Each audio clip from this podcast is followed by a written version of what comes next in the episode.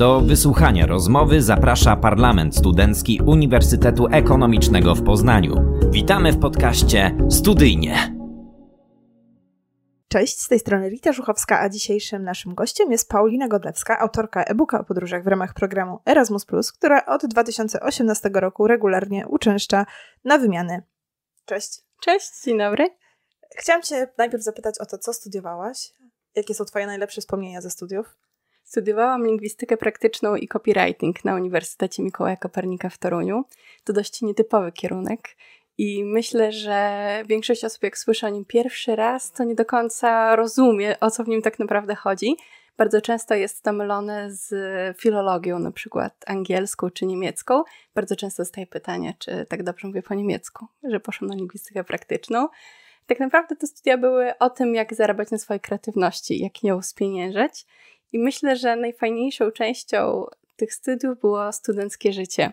Możliwość poznania innych ludzi pełnych pasji, bo był to kierunek praktyczny, mieliśmy zajęcia tylko trzy dni w tygodniu i każdy miał swoje takie poza, pozauczelniane bogate życie i to sprawiało, że każdy student tego kierunku miał bardzo, bardzo dużo do zaoferowania. A jakie masz najlepsze wspomnienia ze studiów?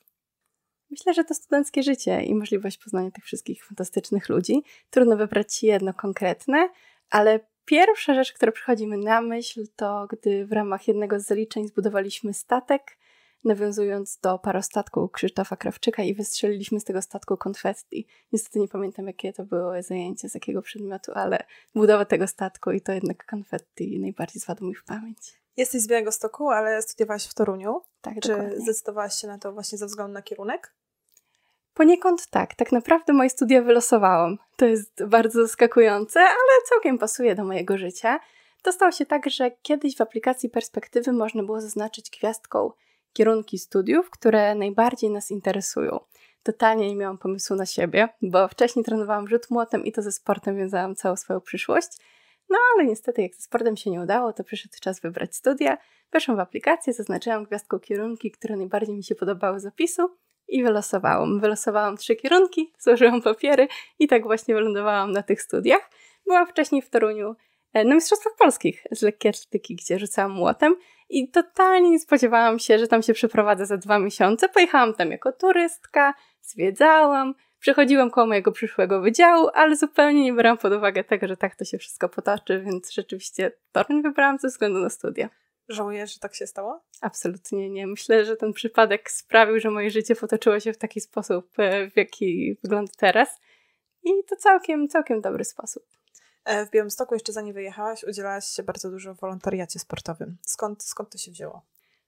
Chyba nie powinnam tego mówić, ale to wzięło się ze strachu przed jednym z nauczycieli WF-u z mojej szkoły. Był bardzo groźny, wzbudzał respekt wśród uczniów, chociaż był fantastycznym człowiekiem, był pasjonatem sportu i starał się nas tą pasją zarazić, ale jednak był znany ze swojego wybuchowego charakteru. No i kiedy zaproponował taki wolontariat przy, przy Fundacji Białystok Biega, to był drugi półmaraton, no to niestety ja i moje przyjaciółki nie miałyśmy śmiałości odmówić tej wspaniałej ofercie, chociaż absolutnie się nie interesowałyśmy ani bieganiem, ani wolontariatem, nic nie miałyśmy wspólnego z tą imprezą, no ale poszłyśmy, poszłyśmy na spotkanie wolontariuszy i jakoś tak nie było nas na liście, oczywiście zapomniał nas zgłosić i tak trafiłam na strefę mety. Dostałam na początku bardzo fajne zadanie, jakim było rozdawanie medali biegaczom. To chyba jest najlepsze zadanie z całego wolontariatu przy biegach masowych i tak mi się spodobało, że zostałam w tej fundacji 7 lat. Co było później? To było później niestety dorosłość i, i, wyjazd z Polski, bo niestety odległość jednak sprawia, że nie na każdą imprezę biegową mogłam przyjeżdżać, ale mimo wszystko sentyment został i z taką wielką, z wielkim sentymentem śledzę te wydarzenia biegowe w Białymstoku. A dlaczego Twoim zdaniem warto brać udział w wolontariatach?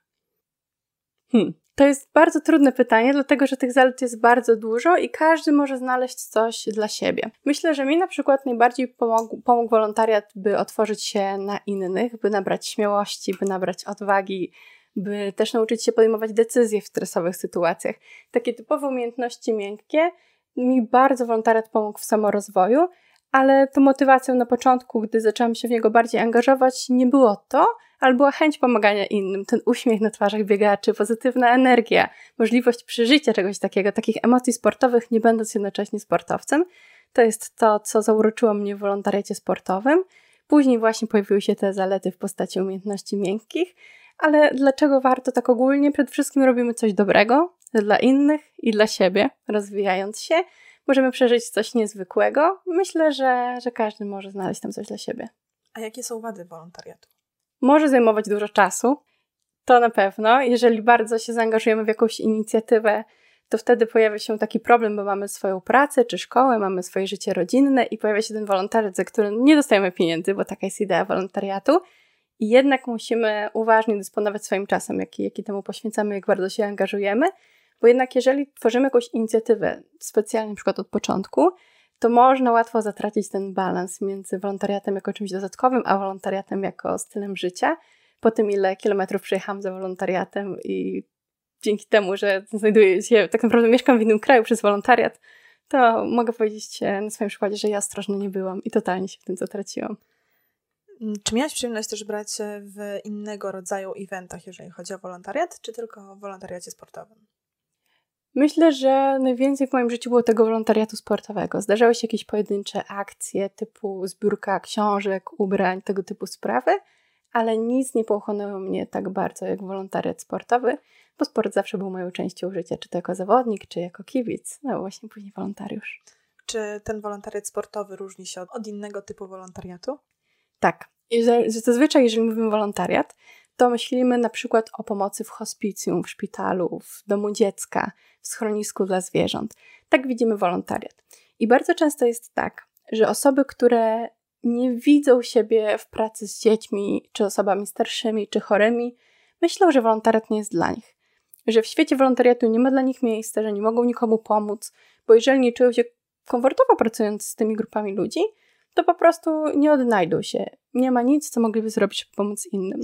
Mało osób bierze pod uwagę to, że wolontariat sportowy w ogóle istnieje, a tak naprawdę każda duża impreza, która się odbywa, międzynarodowa, lokalna, korzysta z pomocy wolontariuszy. Ochotnicy są potrzebni wszędzie. I myślę, że wiele osób nie wie o wolontariacie sportowym, bo myśląc o wydarzeniach, myślimy tylko o sportowcach, o ludziach, którzy w tym uczestniczą, sędziach, kibicach, obsłudze biegu. Niewiele się wie o pomocy wolontariuszy. Więc wolontariat sportowy różni się od pozostałych typów wolontariatu i myślę, że, że rzeczywiście trudno jest się o nim dowiedzieć. Wspomniałaś już kilka razy, że mieszkasz za granicą. Ja zdradzę naszym słuchaczom, że jest to Dania. E, I zapytam w takim razie, jak tam trafiłaś? Oczywiście przez wolontariat. I to przez wolontariat sportowy. Jak żeby inaczej, ale to było takie miejsce, gdzie połączyły się różne moje życiowe ścieżki. Ścieżka związana z programem Erasmus, Europejskim Korpusem Solidarności. Kiedyś Europejski Korpus Solidarności nazywał się Wolontariatem Europejskim i był częścią programu Erasmus. Połączyła się ścieżka wolontariatu sportowego, połączyła się ścieżka moich studiów i pasji do mediów społecznościowych i marketingu. Te wszystkie moje ścieżki życiowe zbiegły się w, moim, w jednym miejscu w momencie, kiedy zaaplikowałam na długoterminowy wolontariat w ramach Europejskiego Korpusu Solidarności w Międzynarodowej Organizacji Kultury i Sportu w Kopenhadze, dowiedziałam się o tym dzięki jednej z organizacji, w której byłam e, na wymianie młodzieżowej. Oni na swoim fanpage'u umieścili taką informację, o Międzynarodowej Organizacji Kultury i Sportu, czyli o ISKA, nie wiedziałam wcześniej nic. Nie wiedziałam, że istnieją, nie wiedziałam, jakie kampanie robią promujące aktywność społeczną dla wszystkich, chociaż są to kampanie o milionowych zasięgach.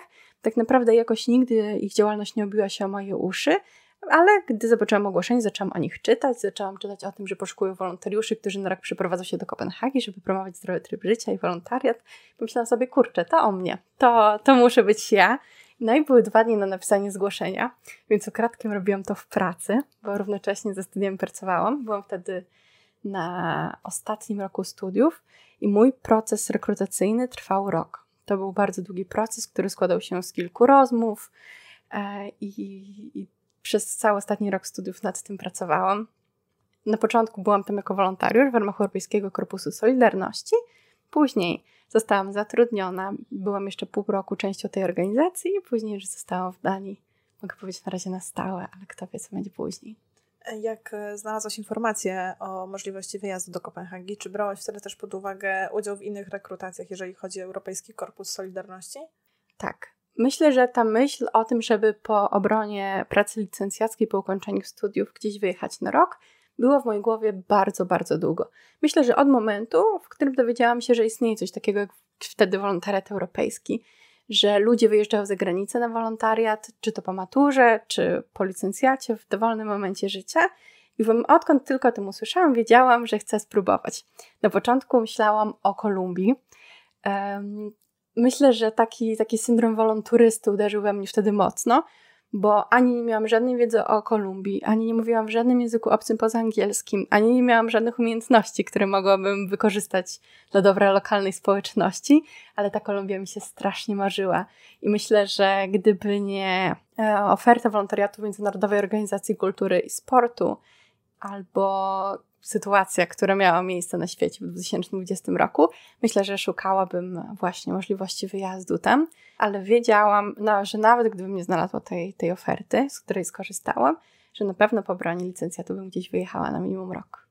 Wróćmy do początku. Wspomniałam e, na samym początku rozmowy, że od 2018 roku bierzesz czynny udział w wymianach studenckich w ramach programu Erasmus. Jeżeli chodzi o nasze rozumowanie, to zazwyczaj studenci, ale też uczniowie szkół średnich, bo już wtedy takie są e, dostępne wymiany, mają na myśli wyjazd do innego państwa, czasami bliższego, czasami dalszego, na semestr, najczęściej po to, żeby kontynuować naukę, poznać nową kulturę.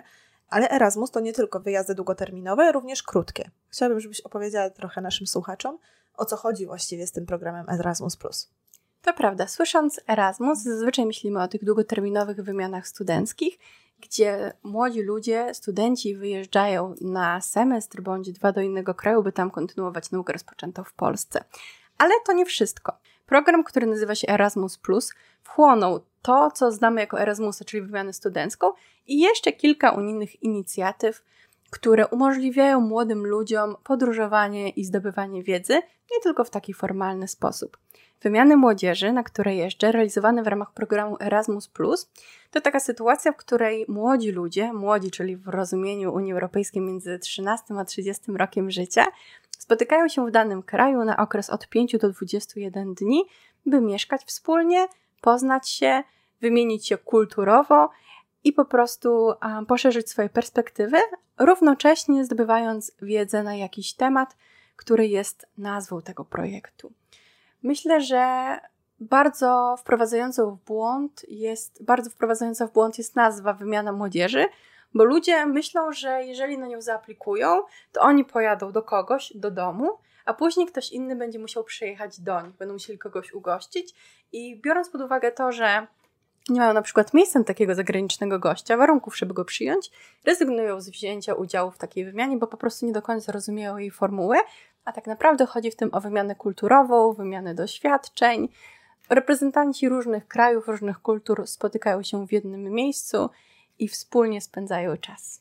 Na ilu projektach byłeś dotychczas? 15 plus minus. Wow, przez 4 lata 15 projektów. Który najlepiej wspominasz? Wybranie ulubionego projektu to jest jak wybranie ulubionego dziecka, bo jest mnóstwo, mnóstwo aspektów, pod którymi można je oceniać, więc jest niemożliwe, by wybrać ulubiony. Można je oceniać pod względem na przykład miejsca, w jakim się odbywał, tematu, poznanych ludzi, tego, jak był zorganizowany logistycznie. Jest bardzo dużo różnych czynników i każdy projekt wspominam z sentymentem, nawet jeżeli wszystko tam nie zagrało. Ale jeżeli miałabym wymienić projekt, który wspominam z takim największym sentymentem, który z perspektywy czasu doceniam najbardziej, byłby to projekt Understanding Through Sport, który miał miejsce na Węgrzech gdzie poznałam sport jako narzędzie do włączenia społecznego. Dowiedziałam się o sporcie osób, osób z niepełnosprawnościami, jak to wszystko wygląda, przed jakimi wyzwaniami stoją. I myślę, że to był projekt, który zmienił bardzo dużo w moim myśleniu o sporcie i o wolontariacie sportowym. No, a później od organizatorów, właśnie z ich fanpage'a, dowiedziałam się o możliwości odbycia wolontariatu długoterminowego w ISKA. W którym miejscu byłaś najciekawszym dzięki projekcie?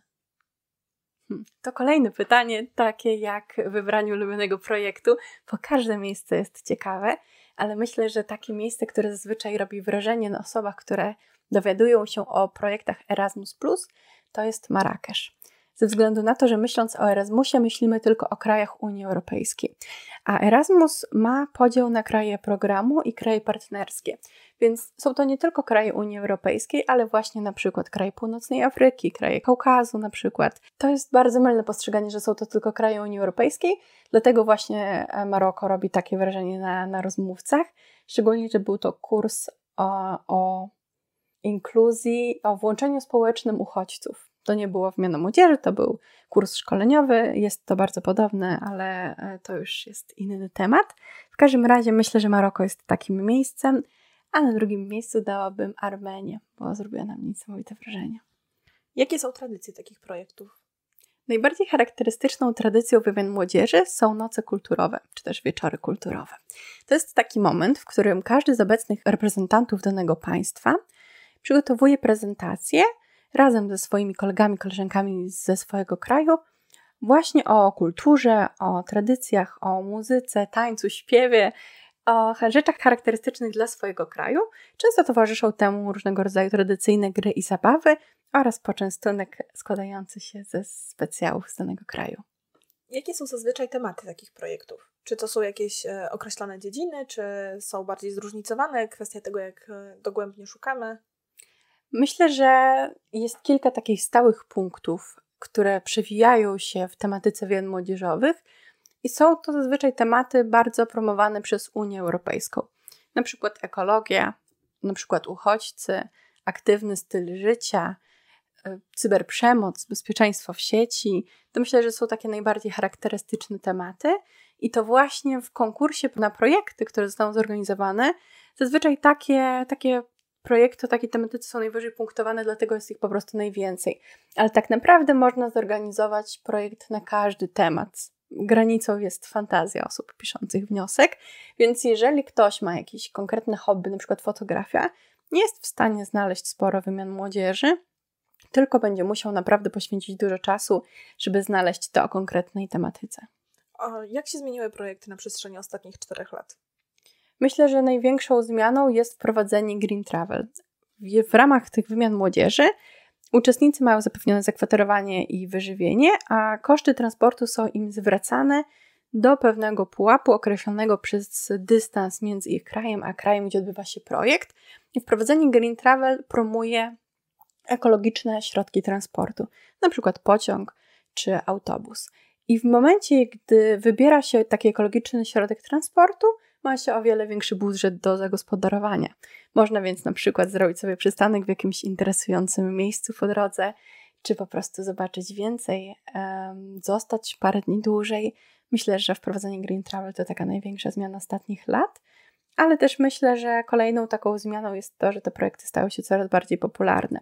Na początku, jak zaczynamy swoją przygodę z projektami, to po paru wizytach na, na takich wyjazdach mniej więcej z każdym uczestnikiem projektu, który też był doświadczony, miało się jakichś wspólnych znajomych.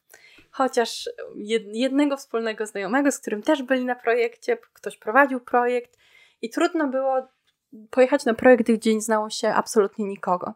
A teraz takich projektów jest coraz więcej. W momencie, kiedy zostaje się zaakceptowanym na projekt, wchodzi się na grupę na Facebooku projektu, to sprawdza się tych ludzi, z kim się będzie spędzało najbliższy, najbliższy czas i rzeczywiście zdarza się tak, że nie ma się absolutnie z nikim wspólnych znajomych.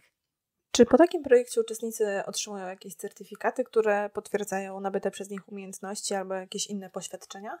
Tak, każdy z uczestników dostaje certyfikat Youth Pass, ale nie jest to nadanie żadnego rodzaju uprawnień ani potwierdzenie ukończenia danego etapu edukacji.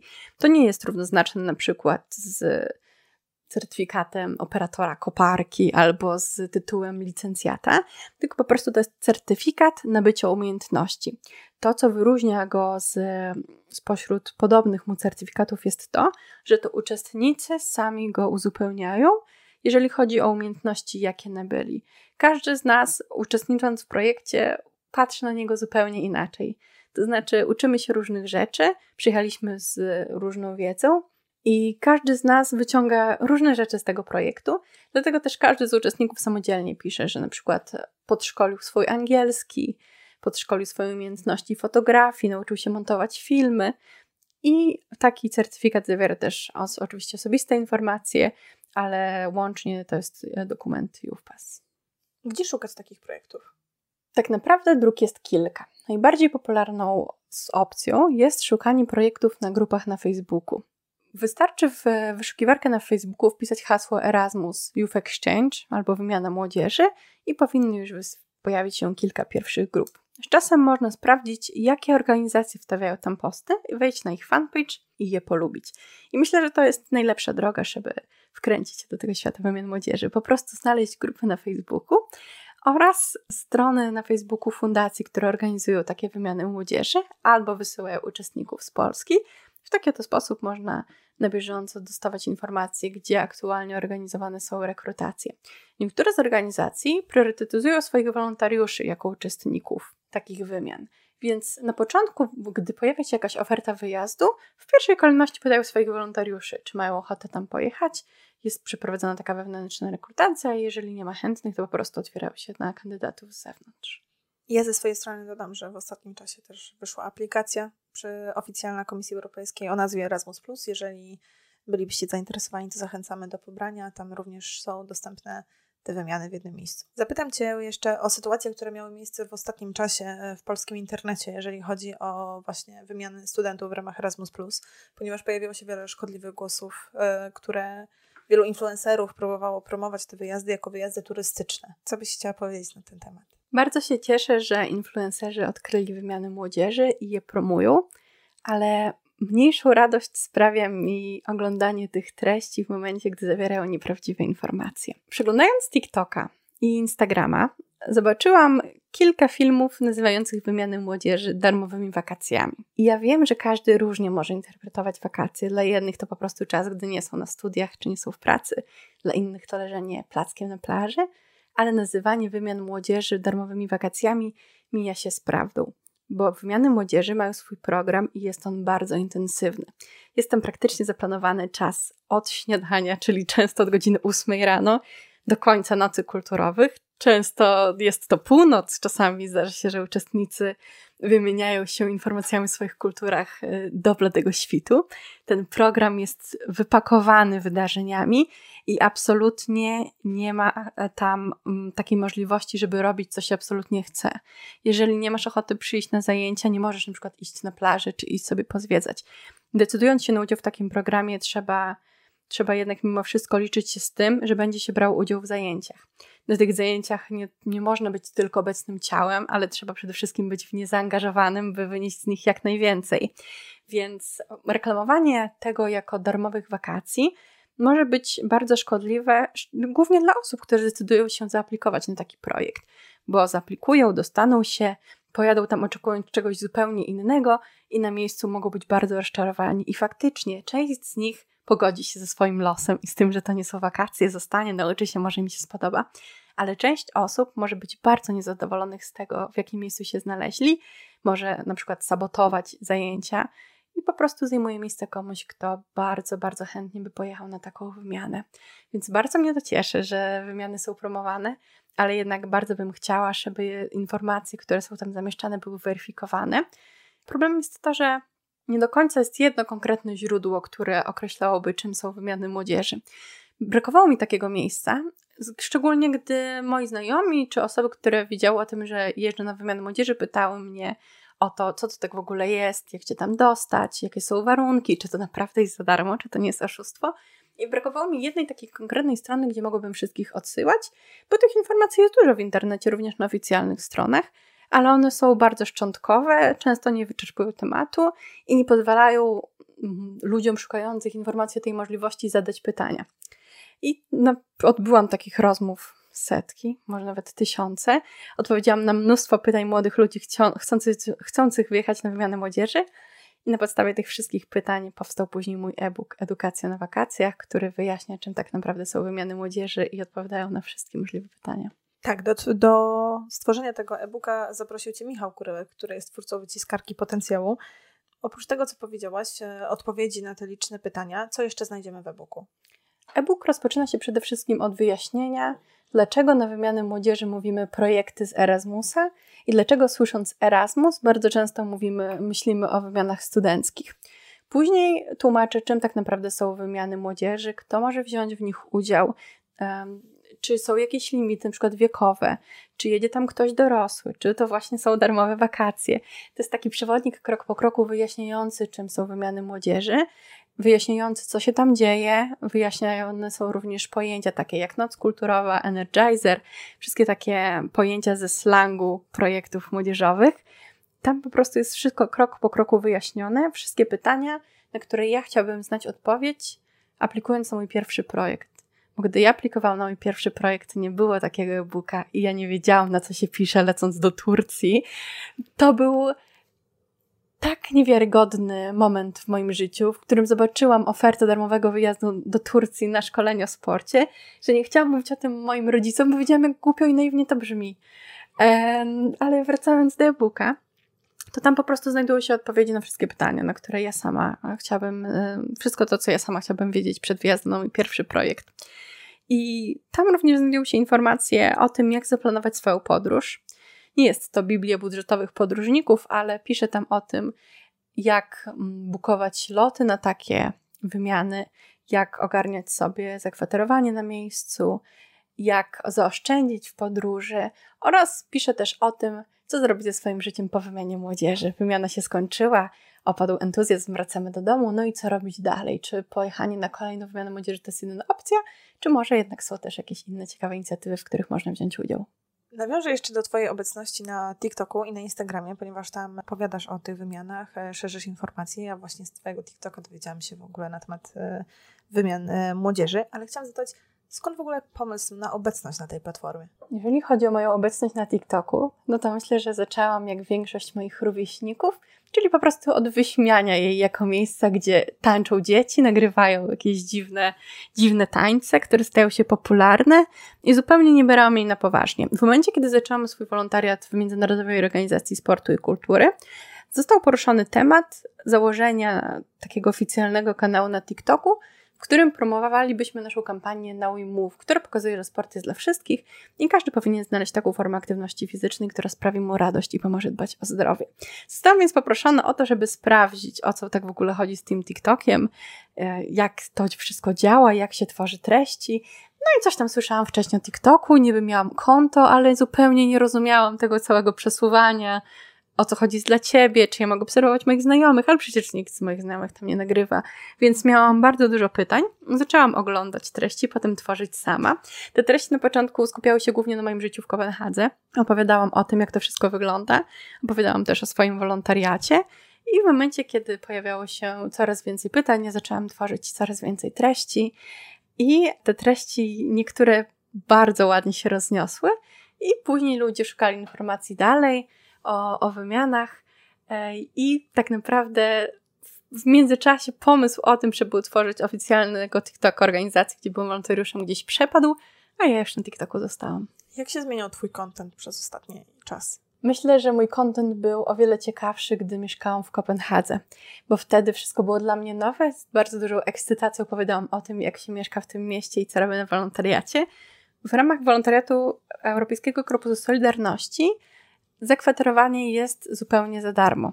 Miałam takie szczęście, że mieszkałam w samiutkim centrum Kopenhagi przez rok, więc mogłam relacjonować życie miasta.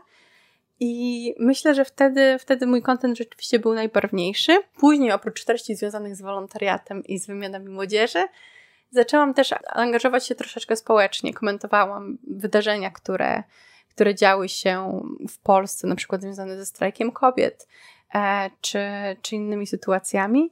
I w międzyczasie TikTok można powiedzieć, że tak jak Instagram stał się poniekąd moim takim wirtualnym pamiętnikiem, gdzie, gdzie opowiadałam o swoim życiu, ale też równocześnie opowiadając o tym, jak można dołączyć do rzeczy, które robię. Czy chciałabyś w jakiś sposób zachęcić naszych słuchaczy do uczestnictwa w projektach? Oczywiście. Gdybym tylko mogła, chciałabym, żeby każda osoba wzięła udział w wymianie młodzieży i chociaż spróbowała przez te 10 dni, żeby po prostu zaufała, że może być to doświadczenie, które zmieni wiele w ich życiu, które sprawi, że otworzą się na nowe możliwości, które sprawi, że poznają mnóstwo fantastycznych ludzi z różnych części świata, więc chciałabym, żeby, żeby każdy miał szansę spróbować. Jaki masz plan na przyszłość? Chciałabym wiedzieć. Myślę, że moim najbliższym planem na przyszłość jest sprawdzanie się w roli trenera. Trenera, który właśnie byłby obecny na takich wymianach młodzieży bo nie są one w formacie lekcji. Na wymianach młodzieży nie ma nauczyciela. Jest facylitator, który wskazuje kierunek działań.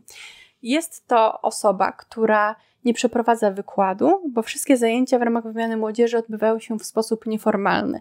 Czyli na wymianach młodzieży uczymy się poprzez dyskusje, poprzez wspólne robienie plakatów, symulacje, różnego rodzaju gry.